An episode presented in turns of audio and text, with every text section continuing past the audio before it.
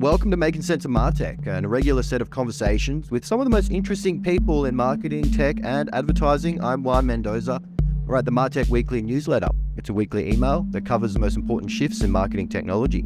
Uh, people who work in some of the world's largest media, tech, and marketing companies read it.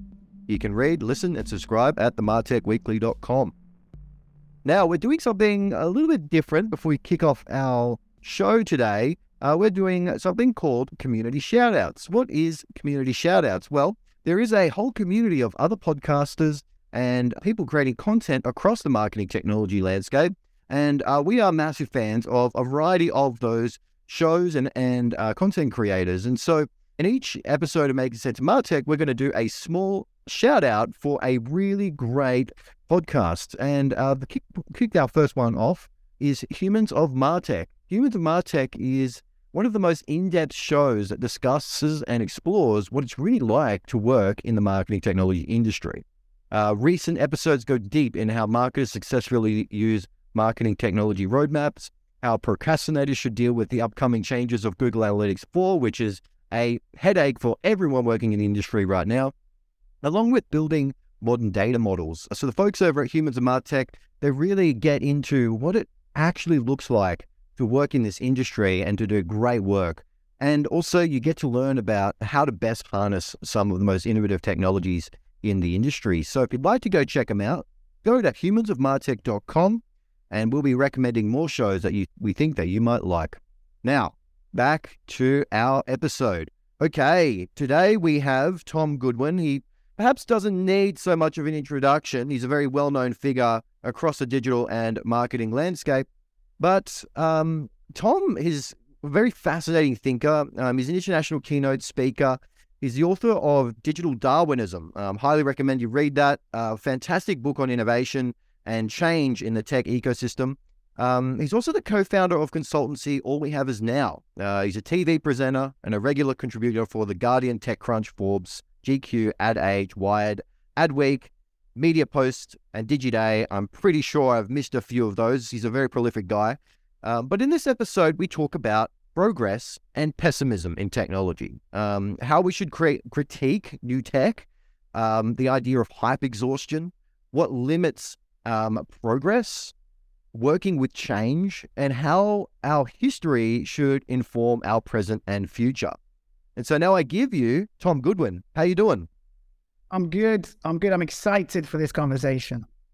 I am very excited. It's been a long time coming. So uh, thank you for joining us. Now, uh, you do a lot of different things. Uh, I'm just going to call that out straight away. You're an author, you're a speaker, um, you're an entrepreneur, you are prolific across social media. You do TV as well. But which one do you actually like the most? I like them all. And I know um, I know I'm sort of breaking the rules already because you're very clear asking for one. Um, I, I think I do I do because I don't like not doing things that I enjoy. Um, and the hardest part about most people's careers, especially in a field like advertising, is you get brilliant people with amazing brains who have this wide level of interest and fantastic skills. And then we go, oh, that's great. You know, let's make sure you don't do 90% of this and you do 10% of it well. Um, so I really enjoy the fact I do very, very different things. Um, more helpfully, um, I really like making a difference. Like, like it dawns on me more recently that, um, not in a sort of lofty or worthy way, but it's, you know, it, as nice as it is to get a retweet or to see people, you know, invite you on podcasts or, or to get the, the, the sort of privilege like this of, of talking to people. Um, I like it when actually what I do turns into something. Um, the TV show was great because you actually get to produce something. You actually get to see it back on something. Um, I had quite a hands-on role. I obviously worked with brilliant people who did a lot of stuff, but it, it was kind of the thing that I crafted, um, and I learned loads about it. I really enjoyed um, the idea of having kind of real-time conversations where you could listen and you could sort of adapt to what they were saying, and you could provoke them, and you could learn from experts. So, so probably for different reasons to what people expect. I, I love the TV show because I learned a lot. Um, but I'm also really enjoying my consulting work because as time goes on, my reputation means that people that bring me in are expecting someone that's quite honest. They're expecting someone that is there to make a difference. And therefore, slowly, you know, you're able to work with big companies and get them to change direction and do new things. so it's it's making things happen that really drives me at the moment. Would you consider yourself as a creator or a creative type person, or more of an entrepreneurial type mindset? Um, you know, I, am definitely not an entrepreneur. Um, I, I realize that there is a, a thirst and a self belief and a drive that entrepreneurs have, which which I definitely I definitely don't have. I have enormous admiration for people that that can make things happen in the way that they do. Hmm. Um, the, the word creativity is quite weird because I think for a long time I assumed I wasn't. Um, you know, I'd be quite defensive about it. I just thought I had quite a lively mind that was quite curious. Hmm. I think as time goes on, it's probably dawning on me that maybe I am quite creative. Um, and maybe, you know, asking good questions is actually quite a creative endeavor. Uh, maybe, maybe sort of writing where you're connecting ideas and expressing thoughts maybe that is, you know, business books don't feel very creative, but I feel like maybe I was quite creative when I did it. And I think uh, there's a level of, of leaps of faith and vulnerability um, and sort of preciousness that I think I feel, and I think they align quite strongly with with creativity. So yeah, I think I think I am creative, but in a sort of unusual way. Yeah, it's interesting, right? Like when we think about creativity, we think about the great designers or the mm. great the folks that create a great ad. But creativity comes in all shapes and sizes. You know, even how prolific you are across social media and how much trouble you stir up as well, Tom. Let's be honest here. that um, it is actually quite creative. Like right, that there is a question. There are questions that are um, not often uh, asked, and I think that you sort of find those spaces that are very quite interesting um, in an intersection of different technologies and ways of thinking, but also, yeah, what kind of questions are people not actually asking, you know, different trends in the industry as well. So I think that's actually quite creative. I mean, I, would, I don't know if I'd call you a content creator, you know, um, but thought leader is probably too parochial, you know. when people call me a thought leader, I'm like, nah, I cringe at that. Like, that's not very, that's not kind of reflective. It's more, I like contributing ideas and concepts and the frameworks and ways of thinking to a industry. I'm not here to be a quote unquote thought leader. But what are your thoughts yeah. on that? I sort of I feel like it's more like a thought gatherer. Um, you know, when when people don't really know you and they only sort of see what you produce, um, people obviously jump to their own conclusions, and people sort of assume that you know maybe I've got a big ego and I think I'm right and I'm provocative because I get more attention, or that um, there's a sort of mean spirit behind what I do. Um, and, and, maybe I'm being defensive, but I genuinely think I'm really, really curious. Like I really love learning, and actually these days to learn, um, one of the best ways to do it is to provoke quite raw and real conversations. Like the the reason I ended up in this situation is because I, would sit in a meeting and someone would sort of say, "Well, you know, content is king," and everyone would be like, "Oh yeah, yeah, yeah," and I'd think, "What the what the fuck does that mean?" Like, like, um, what? Like, is that really true? You know, people would sort of look through spreadsheets of click through rates and I'd be like, um, you know, does any of this matter? Like, has there ever been any real research that showed that these click through rates, you know, have any meaningful impact most of the time? You know, we're trying to get followers. No one knows what a follower is worth.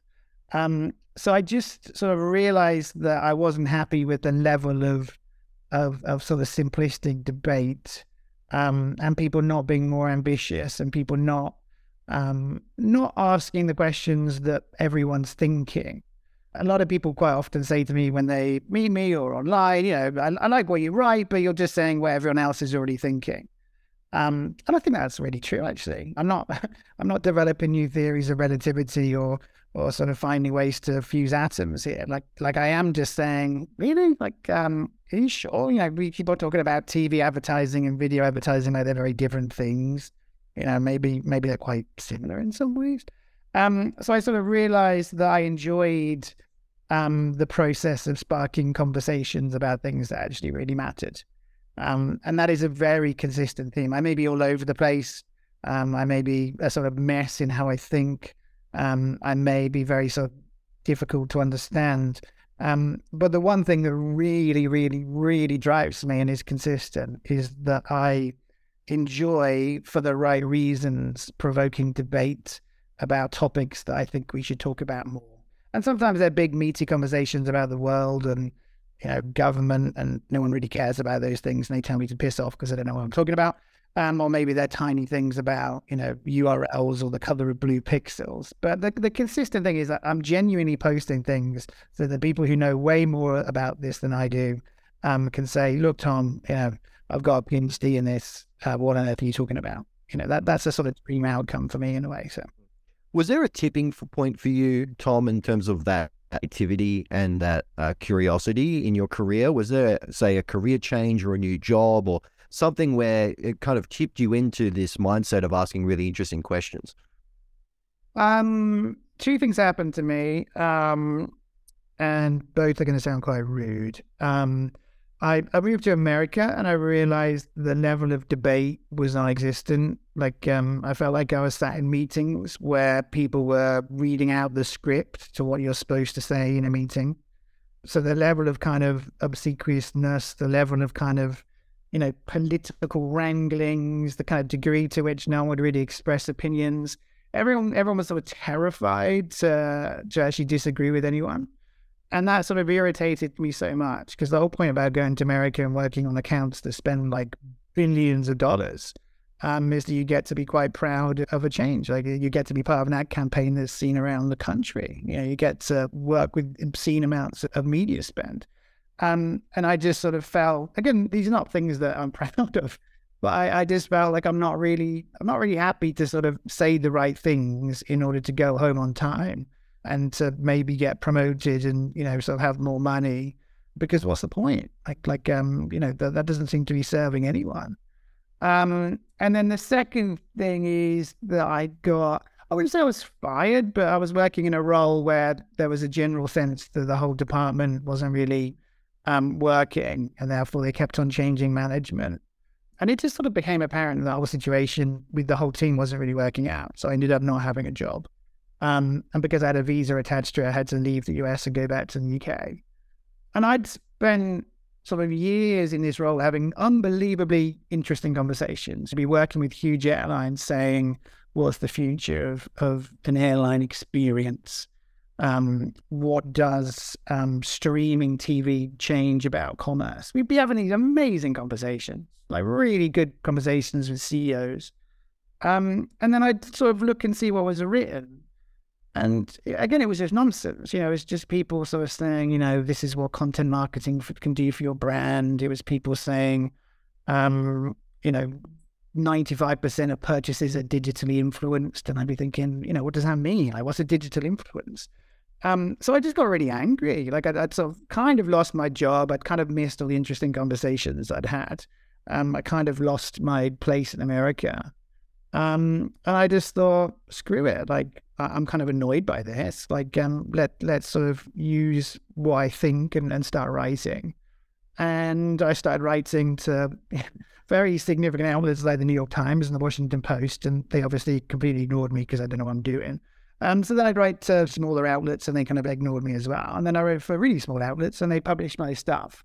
And because I didn't need sort of sign off from corporate comms because I didn't really give a shit, they kept on realizing that my stuff was really performing well because I was actually talking about things that needed to be talked about. I think in their words, they'd say I was offering a contrary opinion, but really what I was doing was just, you know, politely probing some of the assumptions that we had that I thought weren't true. Um, and I, I, didn't carry on doing it because it worked. It was just that people kept on saying, well, actually, Tom, you know, can you write a piece for us? Um, so I became an unusual person where actually editors would sort of open all of my pitches and, and probably say yes. Um, it turns out that the more kind of brutal I was, the better things did. that never made me want to be more brutal, but it meant that I never felt like I should hold back unless it was unhelpful. Um, and then sort of, I wouldn't say things snowballed because I'm not on a private jet right now. Um, but things you know, you know, momentum leads to more momentum, and then you ask get asked to do a keynote, and then you start charging lots of money for keynotes, and then you get asked to speak to the European Parliament, and then big companies want to work with you, and I guess it sort of creates a bit of a reinforcement cycle where that gives you, um, it gives you confidence and a sense of of permission to hold the microphone and to say things. I think your shift into, uh, say, you know, independent thought leadership, if we want to call it that, or you know, you you've sort of exited out of a company and started writing. You know, that I think is quite interesting, right? Because you did touch on something which I think is so pervasive in our industry, which is that so many people are afraid to actually talk about what they think because of the fear of losing their job or having creating political situation within their team or environment. You know, sometimes I'll post some controversial stuff. I would have CMOs of execs saying, "I'd love to chime in on this conversation because it's really interesting, but the the uh, visibility of me doing that would be harmful to my own career, maybe to my team as well." And I, I, there's a lot of fear, like actually preventing people to having a serious intellectual debate about something, and I think it's a massive problem. I, I think it's probably the biggest problem in the entire industry. Uh, and it, it's not that it only manifests itself where people can't post things on LinkedIn. It's the people that are approving work which is way too comfortable. It's the people that are carrying on um, repeating myths that limit our industry. It's the some of the most contentious things um, can't be discussed. I feel a little bit strange about this. I mean, I'm not that old, but when I entered the industry in about 2002, like it, it kind of was an industry that was full of big characters. You know, sometimes that meant that they were, you know, doing all sorts of horrible things as well. You know, I'm not I'm not celebrating the sort of big swinging egos and dicks of these people, but there there was a sense that there was almost a sort of privilege that came from a grandeur that meant of all jobs that you could ever do in the world, you know, you can't go to sort of air traffic control and say, you know, why don't we try and land three planes at the same time? That'll be fun. Because um, it's a really important thing to get right. But when you're an ad agency, it does seem like you could go, wait a minute, like, why are we targeting these people who've got no money? Why are we not, why are we spending money launching this product is completely shit. Um, and it seems that it should be okay for people to express opinions that as long as you look at them without emotion, you realize that they're driven by people trying to do the right thing, and it's a good thing for everybody. Like I, I feel like our our job is to be interested in stuff. It's to be interesting. It's to learn. It's to make people develop. You know, it's kind of like being a really bad personal trainer, where you know it's not your job to be nice and to be loved. It's your job to kind of actually cause a bit of attention. Uh, it's, your, it's your job to make people work harder um, it's your job to develop these critical muscles. And I think I, I'm much, much, much, much more fortunate than most in that I developed a platform that meant that when people were working with me, they kind of knew what they were getting. Um, so when I started writing, I then, you know, was offered really nice jobs, and they were offering me jobs on the basis that they know what I'm about. I mean, I was really lucky to work with two different holding companies who were incredibly supportive. Um, and most people don't have that. Most people don't kind of have um, that sort of get out of jail card free. But I would love, I mean, I don't think I can do this as an individual, but I would love there to be a movement that recognizes the fact that talking about things that are very important, um, even talking about things that are contentious. You know, like we're, we're so political these days, we don't even accept the fact that some people who buy our products, maybe they like guns, you know, maybe they, um, maybe, maybe they don't have very much money, you know, maybe maybe they live in, in, in, in sort of states that vote for policies that we find abhorrent.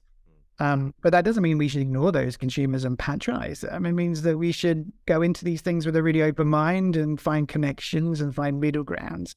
And you only really get to that place when you ask quite difficult questions. Yeah, I mean, I had a situation um, a couple of years back where in my consulting gig, I got um, a promotion into a senior role. And um, with that came a big fat salary. And as I was sort of growing in that role and with that company, I mean, the what I could talk about online and what I could write about became increasingly constrained. Yeah. And because you're more visible, it's impacting on the brand and the clients and, you know, the leadership as well, right? When you're out there, you know, asking interesting questions, writing content, things like that. And when I got that big salary, I had a sort of revelation at that time when I was like, actually the worst thing for my career right now is to accept the salary, which is dumb, right? Like you want to accept promotions, you want to be recognized for great work. But for me, I saw it as a two things was that increasingly constrained um, intellectual life because I couldn't dialogue around the things I wanted to dialogue around. But second to that, I just became really comfortable, Tom. Mm-hmm. And becoming comfortable in your role, in your job, I think leads to, I think, a sense of intellectual mediocrity, right? Like you really look focused on keeping your job, you know, or keeping your, the mortgage payments going, right? Or the car repayments going, or being able to provide for your family, or, you know, X, Y, and Z, why you need that money and that prestige or that particular role with that salary.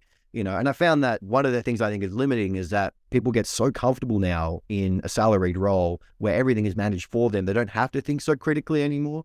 And that's why I think, you know, that's my hypothesis as to the human element into why we don't see a lot of innovation and change. But I want to switch gears a little bit here and actually talk about hype.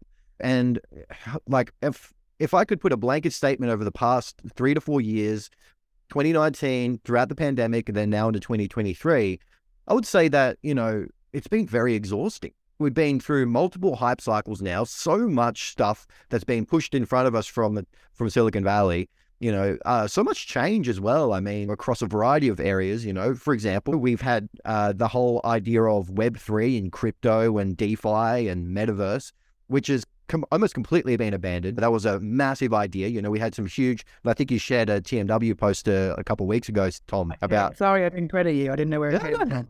I just no, that's okay. That's totally fine. It's great to have the stuff out there, but you know, we had the, the likes of McKinsey forecasting billions of dollars in value that's the metaverse is going to unlock. And then all of a sudden, no one's talking about it anymore. Not even Mark Zuckerberg's talking about it, the person that sort of instigated that trend. And now we're firmly in this next hype cycle around generative AI.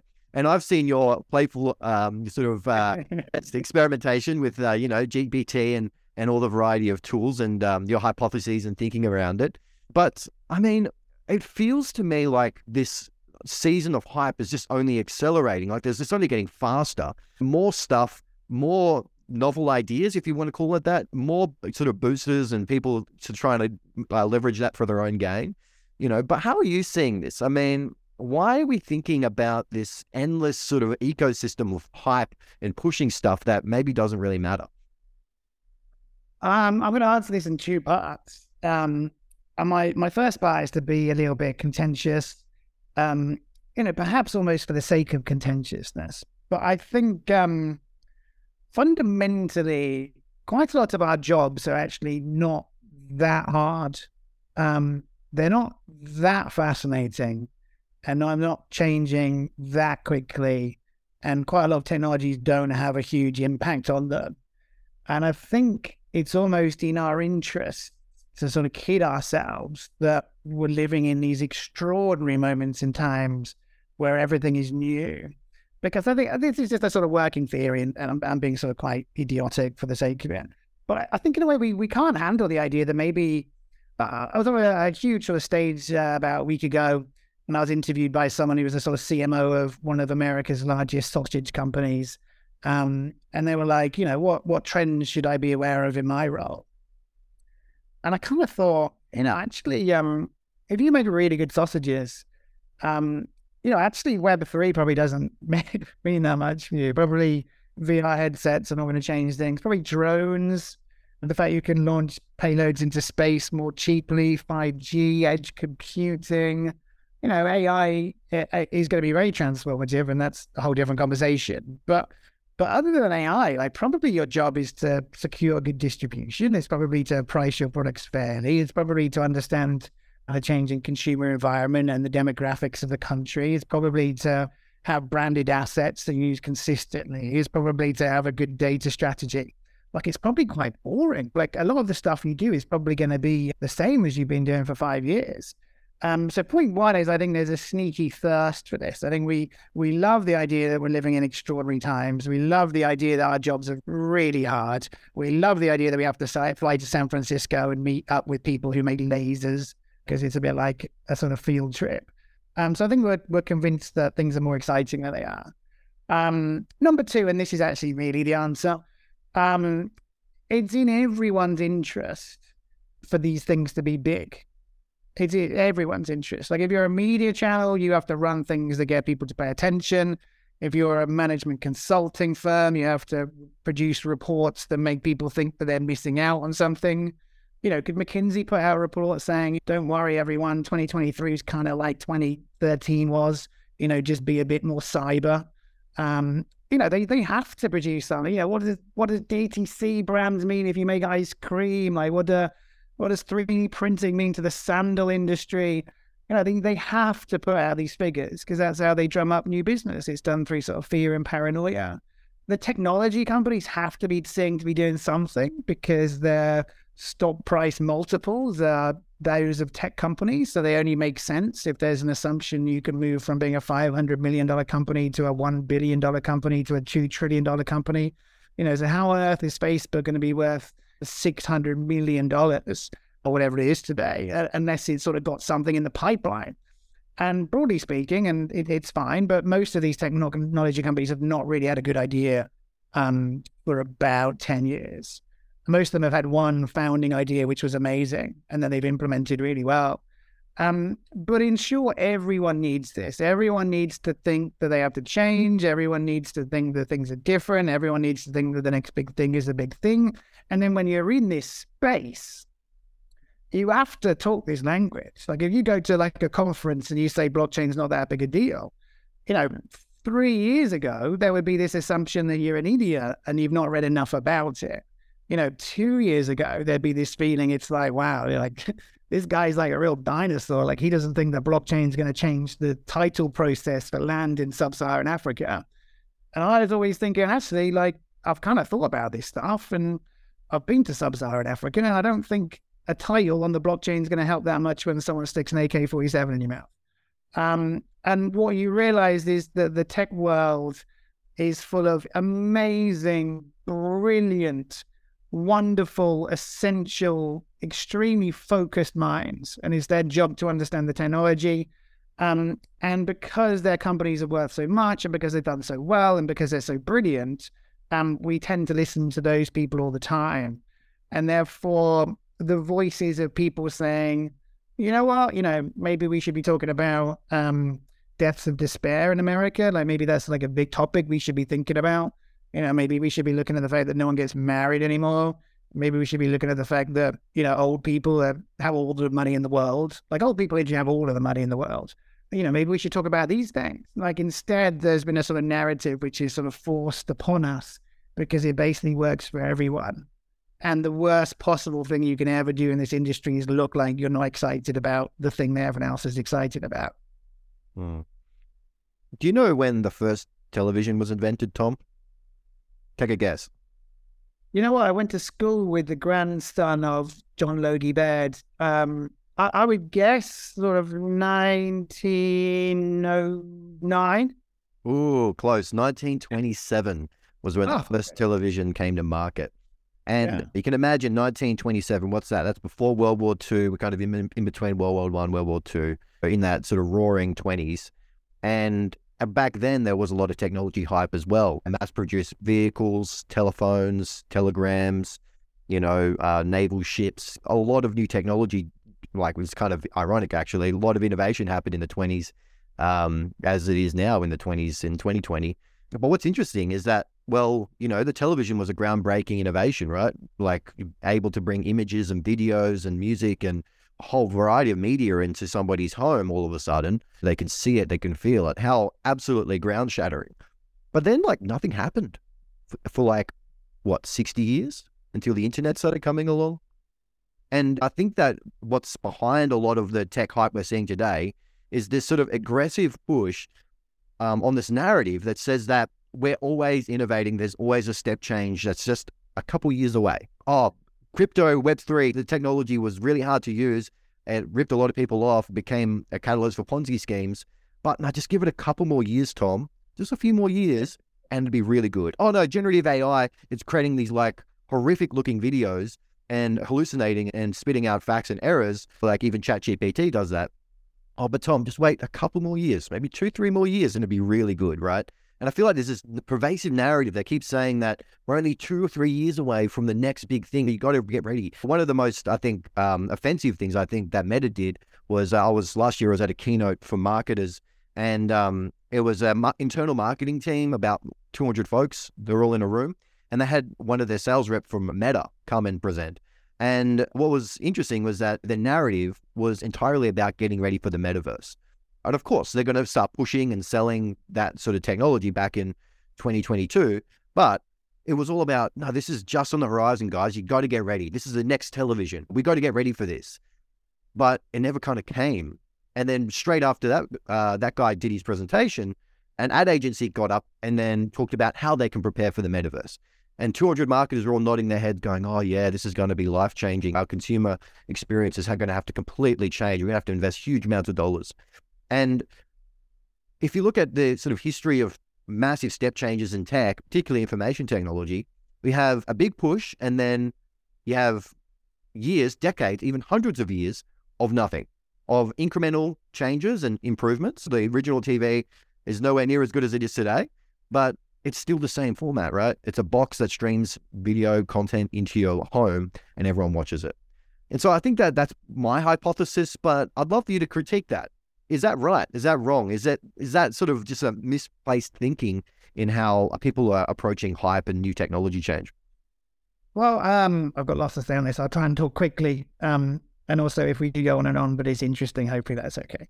Um, I mean, the, the, the main thing is if you just say it's early, uh, you can basically kind of disprove everyone who's a cynic uh, or a skeptic.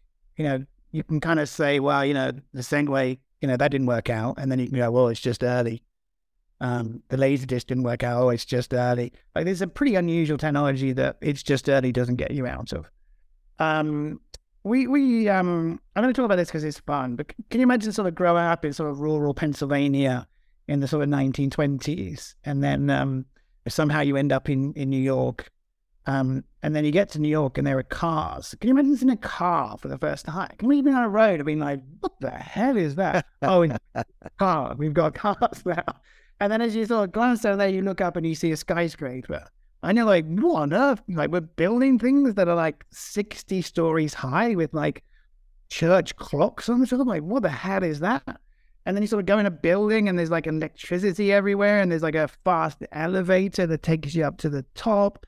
Can you imagine, like, subway system? Can you imagine how bananas it must have been? Um, and then the 1930s come along, and basically about half of the companies in the entire stock index like completely changed. And then for like the next 10 years, like all of the companies in the stock market kept on rotating because everyone was going broke and then other people were buying, and there was carnage. There's carnage on the financial markets. You know, now we'll have like the sort of 13th largest bank uh, go bankrupt in America, and everyone's like, oh my God, everything's different now, everything catastrophic. It's like, no, it's pretty normal to live in an era where these things happen. Um, but we, we are obsessed with this idea of faster technology. To be clear, I, I do think that technologies develop more quickly. I do think we're on the edge of some extremely profound technologies that we should take very seriously. I think that AI, um, I have a very open mind. The idea that it could be radically transformative to our entire industry and make amazing things possible. Um, but we should also accept that, like you say with your theory, um, change always takes a lot longer than people realize because the first time we take the technology, we tend to use it in quite trivial ways. The first uh, inventions around electricity were things like the electric iron, the electric light, uh, the electric oven. And everyone was like, who cares? My servants do all this stuff. Like, if you've got enough money to have electricity, then you've got servants. So for years, everyone was looking at electricity going, I'm not sure if this is going to hang around for a while. And then people made brand new things. Like people made the television, people made uh, the telephone, people made the radio, people made the microwave, they invented the refrigerator. And like actually, it was those things that got built on top of it, around it, that changed things. And I think we are still, in my opinion, and lots of people will disagree, we are still in the really early stages of the internet. Like we still don't really know how to talk to each other we still don't really know. You know, you're you supposed to text your boss if you're running late these days? Uh, do you have to text them if you go to the toilet? Do you have to text them if you go to the doctor? Do you have to text them if you're going to work from home for two days? um, we don't really know. Like, what should a you know if we take a TV ad and stick on the internet, like what should that look like? Um, and that's what makes it amazing. Like, it's it's a really really amazing time to be alive because we have all of these incredible tools that can do unbelievably amazing things. And we haven't really started to do it. We're still taking passports with us. You know, we we can sort of pay for things with our face, but then we still have to sort of squiggle our signature on it. Um, we still have to sort of use keys to get into houses. You know, we, we live in this sort of amazing liminal moment where slowly we'll see the world sort of reinvented around what this technology means. Um, and it'll be an amazing time to be alive. Well, You know, one thing it's you know more at a say the philosophical level, but you know the one that I think that surprises me, continues to surprise me, is that the internet hasn't uh, brought us to World War Three yet. And the reason I say that is if you think back at information history, um, the Gutenberg press was that surreal um, moment in time where books became available to the mass population. You know, it's before the, the Gutenberg press, it was really hard to find books because they were all hand copied. Um, a lot of the information was controlled by religious bodies and the governments. And uh, it wasn't until the Gutenberg press that came along where they actually put words that could be distributed and scaled to hundreds, thousands, millions of people. And what that led to was, you know, like decades of um, religious wars. It caused sort of the Great Reformation. And the, the, Reformation was a schism between the Catholic Church and the Protestant Church. Well, it was sort of the formulation of a Protestant church. But what's fascinating about that, it was it was the technology of being able to distribute content easily, cheaply, and um, to far more people that sort of caused that schism and caused that uh, conflict across Europe. And we're kind of seeing that same thing with the internet today, right? But we're not, we haven't sort of devolved into, well, you could probably say Russia and Ukraine, right? That's um, an ongoing conflict. But we, we're not sort of in a World War III situation given the amount of information distributed to people. Like uh, I look at our period in history right now, Tom, and we're living really at the pinnacle of human history. You know, no other time has humans been able to access information like we do, uh, connect with people around the world. Even the fact that we can jump on this call and have a, a thoughtful conversation is uh, mind blowing to anybody who lived 100 years ago. And so I'm sort of surprised that most of the status quo in society is still as it is, um, with uh, this massive change with the internet. And I agree with you. It's so early we are still so early in how to use this powerful technology. And you kind of see that playing out with online discourse, which I think we'll roll into next. But before I move on, did you have a comment or thought on that? I mean, you know, I think it is quite interesting thinking about our moment in history right now. It, well, it's amazing, um, a very interesting moment. I think I've got two ideas in my head that sort of jar against each other. Um, one is that if someone sort of broke into our houses or our parents' houses 30 years ago and said, I've got a sermon to deliver you. We're going to invent this thing called the internet. It means you can call your mum whenever you want and it's free. Uh, it means you can have like pen pals with people across the world. It's free and it's immediate. It means you can read every book ever written for free. It means you can sort of look at poetry. You can see beautiful images. You can listen to classical music. And we can probably do our jobs more quickly you would obviously imagine a reality that's quite different today. You'd imagine that everyone would be very reasonable, everyone would be very informed, everyone would sort of think of ignorance as being the worst sin because we'd have access to everything. Um, and relative to what we could be living in, it's quite hard to be to sort of not be disappointed. Like, it, like it's quite hard to see how the internet is just full of crap that's sort of banal and is also full of things that are just not true.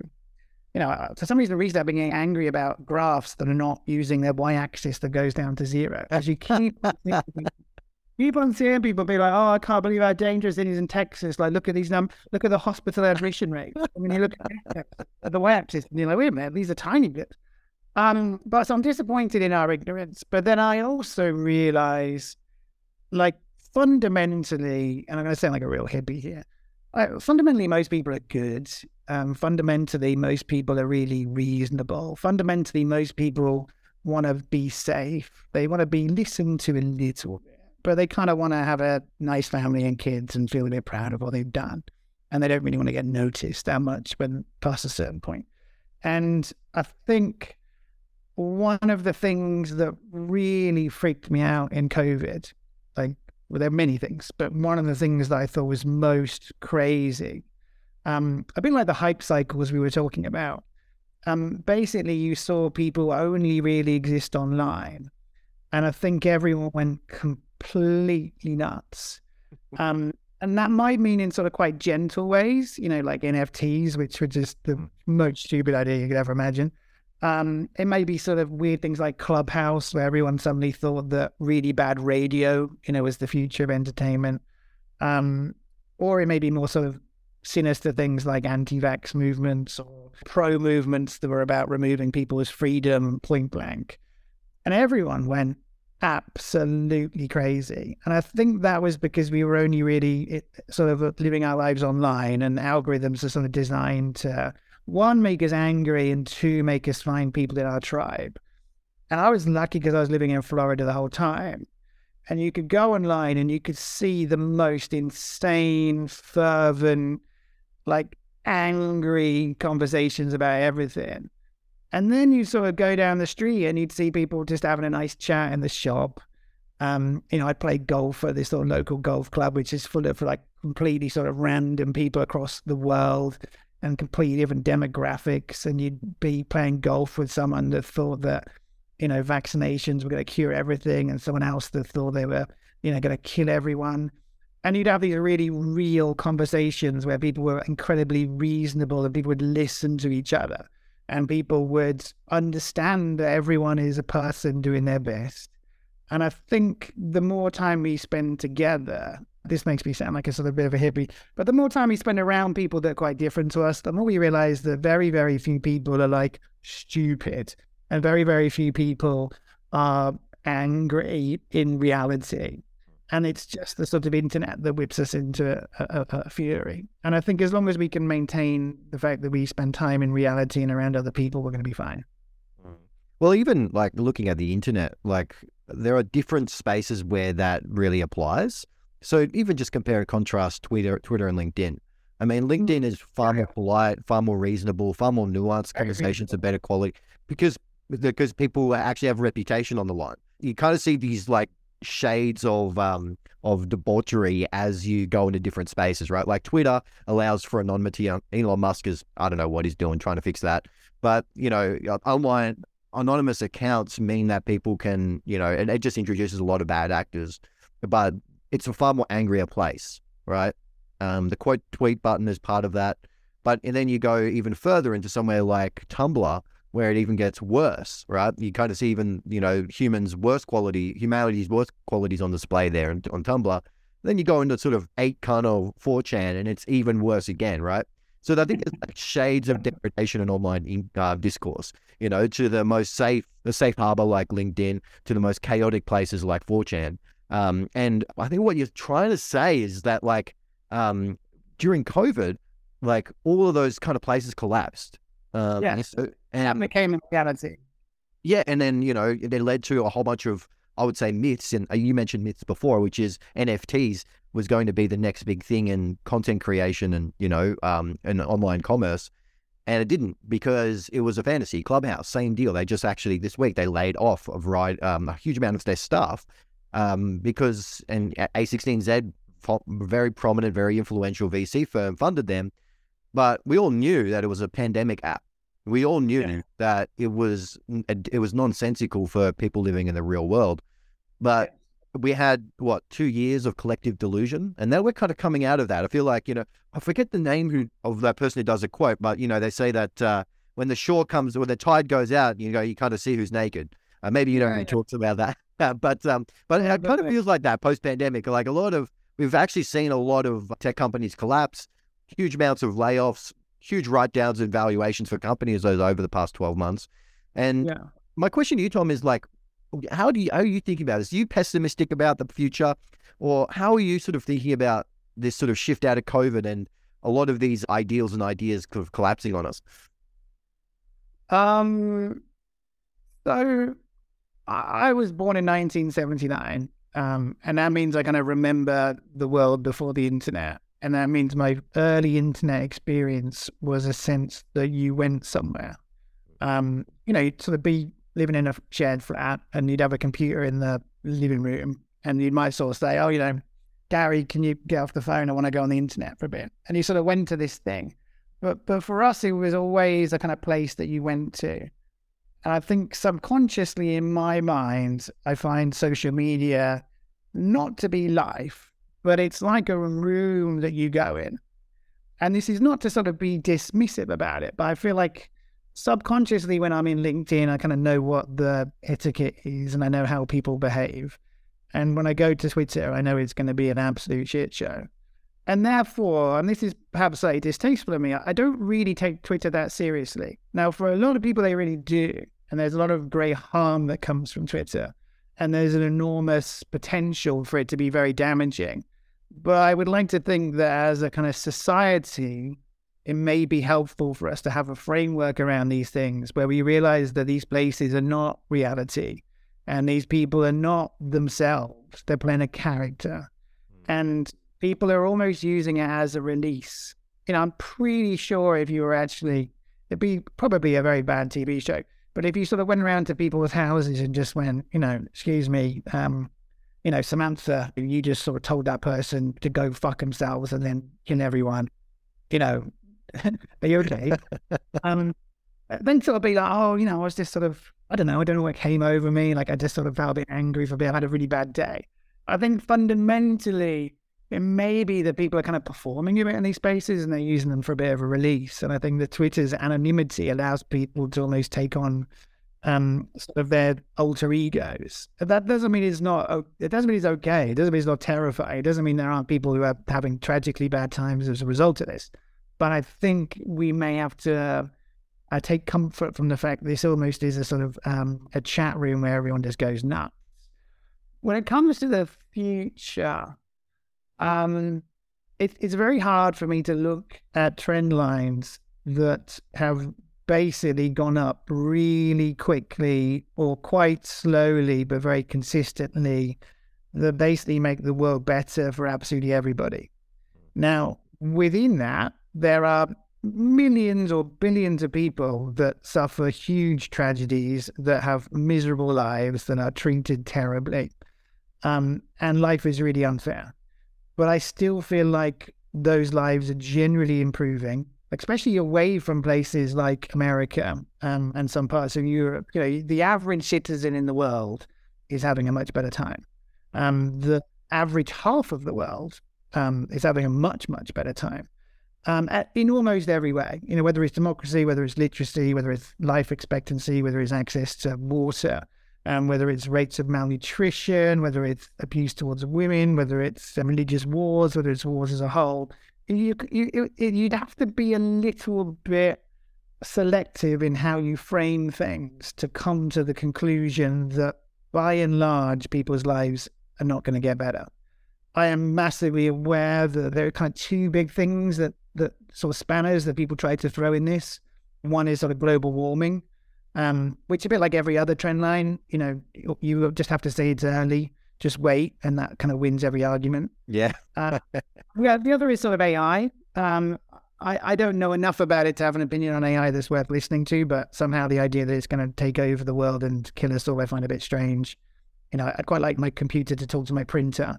Um, when that starts happening, then I'll think that they can sort of take over the world. Um, and global warming, I think, will be a, a, shift. It will be a change of parameters and it will be a challenge. And generally speaking, challenges are things that we do a really good job of overcoming. Like challenges lead to innovation, challenges lead to newness. Challenges mean that we build new cities in places we haven't lived before. You know, maybe those cities are not going to have massive freeways running through them and they're going to have, you know, surgeries and street corners and stuff. Um, so I find it quite hard not to be optimistic. But whenever I say that, um, I will get a, a, torrent of emails with people saying, you know, that's just you as a white guy. You know, it's not like that for me. Um, and I don't really know how to deal with that because uh, there is a level of privilege that everyone um, has, and some people have more of. But that doesn't mean it's distasteful to be optimistic. Um, my optimism comes from a sense of relativity um, and historical trends and numbers. Um, and I actually think that optimism is the best place for us to come up with solutions from. Um, if you go around telling people that there's no point having kids and that everyone's evil and everyone hates each other, that's not really going to be conducive to an environment where we come up with solutions. Um, if we say everyone's amazing, like we have incredible minds, anyone can do anything, we've got this, but we need to sort of focus. Like actually, that's a pretty nice rallying cry for people. Yeah, I think there's sort of two two two very different ways of thinking about optimism. Is the techno optimism optimism and the mm. human optimism. And the techno mm-hmm. optimism is what you see, you know, a lot in in our space and in the media space. Is you know, there's new technology that's going to change the world, etc., etc. Um, but really, I think what you're getting at is that are you probably more optimistic about humans and their potential to solve problems and to make the world a better place. And, you know, your underlying belief there that most people are good and most people are reasonable and most people actually want a better world for their children. Most people want a better world for their society and they'll work on those things. And there'll be a lot of nonsense and crap and um, stuff that doesn't make sense in the churn of that. But then out of that, we'll get things like refrigerators or televisions or airlines, uh, things that are genuinely good for people, you know, good for the world, um, because people decided to sort of fix that problem, right? You know, what's the difference between, say, the Wright brothers and Elon Musk? Not a big difference, you know. Um, I think those folks they're trying to do some really interesting stuff to solve problems that they think worth uh, worth mattering, that are worth uh, actually pursuing. It's an creating a um, a, a way for humans to fly versus um, trying to get to Mars. I mean, you know, those are two really interesting goals. So, would you declare it like that? Is that a good way to separate it out, or would you think differently about it? I've never thought about it in those terms, but I love it. Um, you know, I am incredibly pro-human, and therefore I think people think I must, um, as a corollary, be sort of anti-tech. Um, and I'm certainly not anti-tech. I'm anti-tech that gets developed in isolation from empathy. Like I, I'm anti-tech that gets done because we can do it rather than because it's helpful.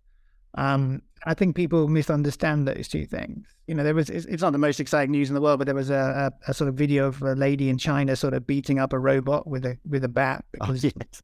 yeah, I saw that. And I, am not like standing next to her beating it up, but I, I get it. Um, and that doesn't mean I think that robots are stupid. That doesn't mean I think that car plants shouldn't use robots. That doesn't mean I hate self checkout tills. That doesn't mean that you know I think they're taking our jobs. Like far from it. Like robots are incredible. Mm. Um, but we need to be really thoughtful about how we use them. And I think when you're in a really delicate, um, emotional, intimate space like a hospital, to think that customer service should come from a robot is sort of a very pro technology opinion and a very sort of anti human opinion. And it's things like that that frustrate me. And actually, if we make reasonable assumptions about the progress of technology, there are going to be um, lots of jobs that transition, not as many as people think, but there'll be lots of sort of jobs that transition to being more automated and more robotized. Um, and then you start thinking, well, what are the places where it's really important to have people and people that are treated really well and people that are given the right information and people that are empowered to make decisions? And it would be things like reception desks in hospitals would probably be top of that list. Um, so I, I, wish we could sort of have a more nuanced and reasonable and complex discussion about these things because robots are amazing, not everywhere.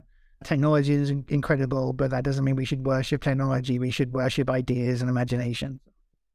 But yeah, the, a lady that you know is smashing a robot in a hospital, you don't know what the story is behind that. She may have, yeah. have a mental health condition and something set that person off. Uh, it may have been an uncomfortable interaction with that robot. We don't know the story behind why that happened, right? Three weeks ago, I went out for dinner, um, me, my wife, and my kids, and a robot served us, right? Ro- like we were really? a fried chicken joint, a robot served us. And oh. uh, my kids loved it. It was hilarious. It had a little screen and it showed some ads while they were serving us, you know. And um, you know what was funny is I looked around the corner and I was like, looked in the kitchen, and the staff are just as busy trying to fill up the plates of these robots that are going out into the, the dining room. And it's like, is this really actually automating any jobs? I mean, what is it? It's another what, ten seconds to get out into the dining room and and put some plates on the table. It was gimmicky. It was fun. You know, the kids loved it. You know, so cool, whatever, right? That's like a marketing gimmick for a restaurant chain. Fine, you know. But as you said, like it's a very private, very sensitive space, uh, a hospital, you know, and and I, and again, I just think that the optimistic view on this, the the book, the um, the Steel Man is that yeah, there's going to be a lot of nonsense like that. There's going to be a lot of uh, just really bad ideas. And if we can limit the bad ones as much as possible and embrace the good ones that make a lot of sense and make us more productive and healthy and successful and, you know, happier overall, then we're probably going to um, make more progress to the things that really matter to um, to people. And so I think it's just interesting. But I, I, want to talk about your consulting work a little bit with um, all we have is now. You know, uh, you've been doing this for how many years? For uh, three or four years now, Tom? Uh, for about four years. Yeah. Yeah, for about four years. And you do a lot of consulting with um, uh, advertising folks, marketers, and CMOs, and also you know tech executives and a whole variety of people. But um, I want to sort of get a sense from you in terms of progress, in particularly marketing. where um, CMOs and leaders in this space, where are they limited in their thinking? What are the sort of things that just tend to pop up that sort of limit progress or limit sort of growth within a company? Um, what do you see normally? Um, I mean, most of my work is is working more with CEOs um, and CIOs and sort of business transformation teams. Like I, I've sort of, I love advertising, but um, I like looking at advertising from afar rather than in it. Um, but what I see, um, I mean, you, you kind of hit the nail on the head earlier by talking about fear. Um, I, I'm sort of lucky because people tend to choose me because they are the people that want to make a difference. You know, so they're asking for someone either to make their current consultants work harder. You know, so I basically become the annoying person that's in the room that's not going to let the consultants get away with the same crap they've been telling everyone else. Um, or they're looking for a kind of a pal within their organization uh, to sort of bolster them to drive the kind of change they want to make. Um, but I think we it's quite hard to answer this question quickly. Um, I think we see quite a lot of, of problems. I think marketers have, have become removed from their um, customers. I think marketers, in a world of all these data, I think they actually in, in, instinctively understand their customers less than ever before. Um, there's a lot of marketers that are frustrated that they have all of this knowledge about customers and all these insights, but they're still downstream of, of the product teams, especially in digital organizations. The metaverse and Facebook would be a very good example of that. Um, so I think they're frustrated by the fact that they don't get to affect their products and services more. Over time, the sort of CMO role used to include things a bit more like customer service, a bit more like delivery, go to market strategies, and now increasingly it becomes a comms role. Um, so I think they're frustrated by that. Actually, they're very frustrated at lots of things. Um, but I think they, they sort of look to me to get a more broad um, picture of the landscape. Like actually, um, in this world where everything is touted as being the next big thing, um, what are the things they should be focusing on that perhaps are not given enough time? Um, a big one these days would be retail media. You know, what, what kind of uh, strategy to up for retail media? Another one might be, um, you know, circumventing the path to purchase. How do you make it easier for people to buy the products and services you have? It might be experimentation in the D2C space. Like, how do they do that? What team do they need? Um, how do they work with startups? Like, what's their process for figuring out if they should buy them, partner with them, um, do things in house? So you actually get a remarkable width of, of challenge. But I think most of it, um, a lot of it is driven by uncertainty. Like a lot of the people I work with, um, by definition, they've been brilliant at their jobs for, you know, 15, 25 years. And then in the last five years, people have been asking questions that makes them feel like maybe there's a vulnerability there. You know, maybe because they, they haven't done something with a YouTube star. You know, that means they're bad at their job. You know, maybe because they didn't do like an NFT based loyalty program. You know, maybe that means they're ignorant. And I think there's a vulnerability where people are thinking, wait a minute, I thought I was good at my job. And now things around me are making me think like maybe I'm not. Um, and quite often I meet with them and give them a sort of overview of the landscape. And then we come to the conclusion that actually the main principles, the main sort of dynamics of marketing are not that different. You know, like the importance of brand has not gone away. The importance of making things that people understand has not gone away. The importance of distribution in the right place has not gone away. A lot of the tactics have changed, but but broadly speaking, a lot of what I do is is uh, I'm not trying to be reassuring. It just ends up that I am reassuring. Mm. I think one thing you, you mentioned, which is quite interesting, is this sort of um, abandonment of instinct in marketing. Mm. And you could probably yeah. say across most sort of business functions is that, you know, like trusting your gut is another way of saying that. And uh, in marketing, uh, so because I think uh, the internet sort of forced this, is that because we can measure the things that happen on the internet, that leads to a certain way of thinking about what's true and what's not and um, and then that informs you know a marketer's worldview. It informs what's valuable to them. Is it clicks and conversions, or is it reach and awareness? Is it influencing and captivating an audience, or is it getting them to buy your product? You know, like it, it creates, I think, this um this challenge of like, yeah, trusting your gut, right? Like, what's the right message here? You know, I think for marketers for whatever decades have sort of trusted their gut on the right message um, in the right sort of way to get their product to a consumer.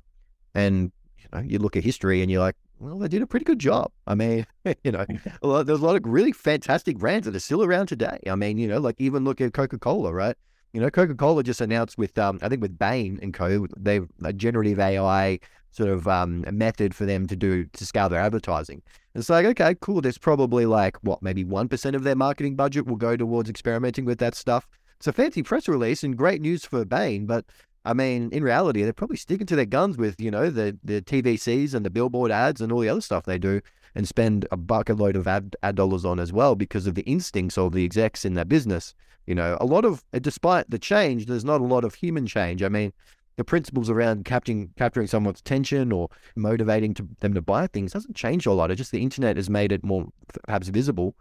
But I like your point there about um, instincts and sort of tapping into that. I think that's something that only comes from a genuine wanting to do the work. you know, it comes from a place of like inspiration, genuine excitement, and wanting to actually do the work. And I think a, a tenacity to understand your customer as well and who they are and what they might need from you.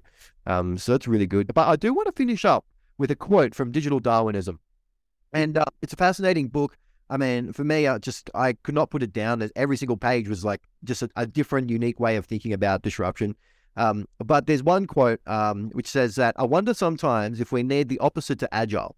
We need sudden leaps forward and then periods of stability. We need systems and processes designed in tandem with each, uh, each other. We need to leap to create brand new entities based on the latest thinking and software and periods of calm where we change little. It's a bold new way to think about change. It's countercultural, but it's interesting to ponder. Um, I'd love for you to unpack that a little bit for us, just to understand, I guess, how you're thinking about working within change and embracing change. And, you know, what are some, you, you mentioned in the book, you know, agile is one of those sort of anti patterns that don't really work so well when trying to deal with change in a business. But I would love for you to unpack that for us or for the audience. You know, this is a good a good example of, of things which are quite me. So it's quite sort of contrary, but not deliberately so. Um, and it's not necessarily right, but it brings about an interesting debate. Um, you know, if I think about my iPhone, uh, my iPhone's amazing. Um, I presume I'm, I'm on sort of iOS 14 or something, 14.2.1. I've got no idea, but it's, it's a very high number. Um, and that means 14 times in the last, I don't know, 15 years, how long it's been, um, they've sort of almost completely sort of rewritten um, the iOS. Um, and I remember, I think it was about iOS 3, they went from sort of skeuomorphism to a flat design. And trust me, over the last 14 years, it's got a lot better. Um, but they must be shipping an update, a major update um, every two or three weeks. They must be shifting, um, shipping like a fairly small update to deal with those updates the week after. They're probably doing another update of the update to do sort of, uh, you know, fixes for bugs. Uh, they are continually working their nuts off to make something that over the last seven years has not really changed that much. Um, and this is more of a metaphor rather than advice for Apple software developers. But I wonder what would happened if, in that seven year period, yeah, rather than shipping something every week um, and course correcting, what would have happened if they tried to ship something really good um, every six months. Well, what if um, four years ago they embarked on a process which is to completely rethink what iOS should be? Um, and I'm not going to give you examples of, of what that would be like because it's quite hard, but I could tell you in private. Um, but what we have is this sort of constant iterative feeling and this constant sort of course correction and incredible amounts of busyness and meetings and brilliant minds working their nuts off. And over the course of this whole period of time, we haven't really seen that much change. I'm not complaining, like it's still amazing. I'm just sort of using this as an example. Um, and I see this all the time. I don't actually do much work with startups um, because they don't like paying me money and they don't like my advice. Um, but whenever I meet with a startup in a very friendly way, um, I'll sort of say, you know, what are you, what are you doing? What are you working on? And they'll be like, oh, actually, you know, we've just changed our strategy. You know, we used to be a provider of meals for you know, uh, hospitals that was on demand, and then that didn't really work out. So then we sort of shifted to being like a bicycle provider that did other people's meals, and then that didn't really work out. So we decided to be a sort of a YouTube, um, not a YouTube, an inner tube repair company, and then that didn't work out. So then we sort of pivoted back to hospitals, but we thought we'd actually do dry cleaning. Uh, and I'm just sort of deliberately being obnoxious to make a point, but it seemed very obvious. They never really had any idea what they were doing. Like, at, like at no point did they really go, "This is a great idea. It has to exist." Instead, they were sort of feeling their way through the market, and they were sort of pivoting their their approach all the time. And there is a kind of mantra within software, and I see it all over Twitter, like you know, always be shipping, um, always be shipping. I'm like, no, like, don't ship. Like, have a think. Like, go and talk to like your meanest best friend and say, is this a good idea? Like, go and drive to like a strip mall in a really shitty part of America and look at people. Like, give this to your like daughter at school and ask her to tell her friends about it and see what. Like, be thinking. Like, be thinking. Be designing. Um, come up with a really bold plan and then work your nuts off to make it happen. And that doesn't mean it shouldn't be like an MVP. That doesn't mean it should be developed fully. That doesn't mean that you should bet everything on it. It doesn't mean you shouldn't listen to change. But we have to sort of change the pace of, of, of, of what we're doing. Because I think everyone's working really hard and not really accomplishing something. And I think um, that there's a there's a very odd sport called kabaddi. Um, and in kabaddi, you basically sort of you have two teams in two opposing halves of a course. Um, and you sort of have to hold your hands, and then you have to go into the other person's half and try and touch them, and they have to try and touch you. And while you do that, you hold your breath, and you have to shout kabaddi as you're holding your breath. Um, listeners to this are thinking, what the hell's going on here? Um, but when you see people play kabaddi, they sort of jostle a bit, they sort of maneuver a little bit, they sort of maneuver a little bit more, and then they pounce. And when they go for it, they go really quickly. And I think what we're playing generally is kid football, where everyone's running around trying to get the ball. Um, and actually, what we need to play is kabaddi, which is to take a bit of time to think, do a little bit of strategy, and then like go for it like hell, and then retreat back quickly. Uh, in your reader's notes, you will be getting uh, um, some of the best moments of kabaddi from the 2022 se- season. Um, but it becomes quite an interesting framework. And It is not right, and it's not right for everyone, and Agile's not wrong, but hopefully it'll make people think about a little bit more about their busyness versus thinking.